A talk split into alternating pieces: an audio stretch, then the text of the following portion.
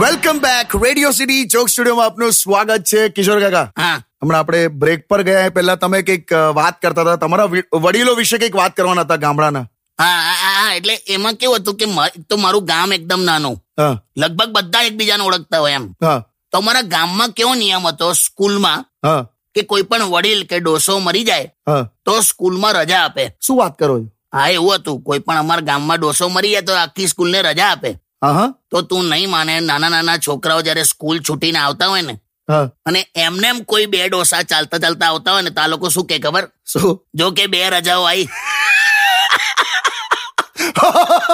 મારા હારા આવું કરે પણ તમારે તમારે તમારા દાદા સાથે કેવું હતું જબરજસ્ત બહુ મા- એ તો એમનું કેવું હતું ખબર છે? અમ- અમને બોલાવીને શું કે ખબર છે શું હું આવું કે મારા પપ્પા મમ્મી ગમે તે હોય ને હા તો મારા દાદા શું કે જો કે હું જીવું છું ને ત્યાં સુધી મારી સાથે વાત કરી લો કેમ કે મર્યા પછી જો મેં વાતો કરવાની ચાલુ કરીને તો મહિનામાં ત્રણ ત્રણ હવન કરાવતા ફરશો ઘરમાં એટલે ભૂત પ્રેત ને- બે આ તો ગભરાઈ જવાય ને એટલે એ રીતે એમણે કેવું કરેલું આ રીતે જબરજસ્તી માન ઉભું કરેલું એમનું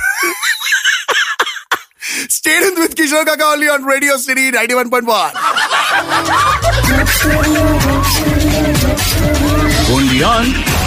Radio City. એક્સ ભાઈ ઇન્સ્ટાગ્રામ પર રેડિયો સિટી અંડરસ્કોર ગુજરાતી આને ફોલો કરો સાહેબ મજા આવી જશે